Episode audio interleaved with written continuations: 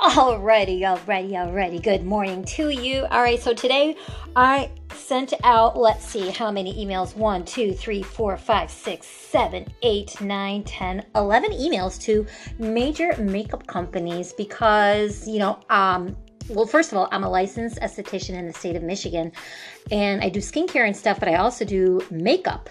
So I've reached out to so many major companies, you know, to get some free products to test out on my clients, myself, uh, put it on social media. You scratch my back, I scratch yours type of deal. Guess how many emails I got back? Um, three. Well, uh, that's okay. I'm blessed with that. But they're not from like actual people. You know, they're just like um, pre written emails that they sent you out saying, okay, hey, we'll send it over. I mean, am I actually to get something back? We'll see. Stay tuned. Have an awesome day.